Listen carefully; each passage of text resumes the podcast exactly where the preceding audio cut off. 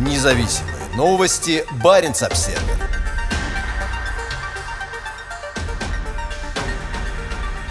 Суд в Нарьян-Маре приговорил отца российского оппозиционера к трем годам колонии.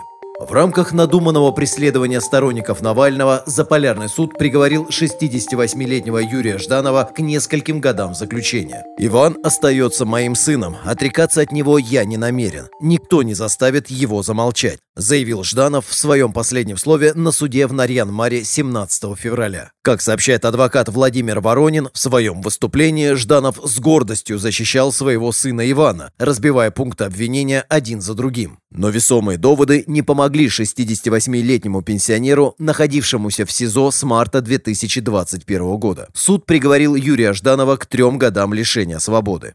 Юрий Жданов – отец Ивана Жданова, бывшего руководителя Фонда борьбы с коррупцией Алексея Навального. Он был задержан полицией в конце марта 2021 года в Ростове-на-Дону, на юге России, после чего его отправили в Архангельскую область. В декабре Жданова сначала приговорили к трем годам условно, но вскоре снова задержали якобы за нарушение подписки о невыезде. Теперь ему придется отбывать оставшийся срок за решеткой. Это дело видится политически мотивированным, а его целью является деятельность борца с коррупцией Ивана Жданова. По утверждениям Ивана Жданова, дело полностью сфабриковано. Взять в заложники пожилого человека почти крайний уровень низости и подлости, написал он у себя в соцсетях. Жданов обвиняется в превышении полномочий во время работы в жилищной комиссии поселка Искателей в Заполярном Ненецком автономном округе. Юрий Жданов проработал в НАО много лет. Он был депутатом местного совета и одно время занимал должность заместителя мэра столицы региона Нарьян-Мара.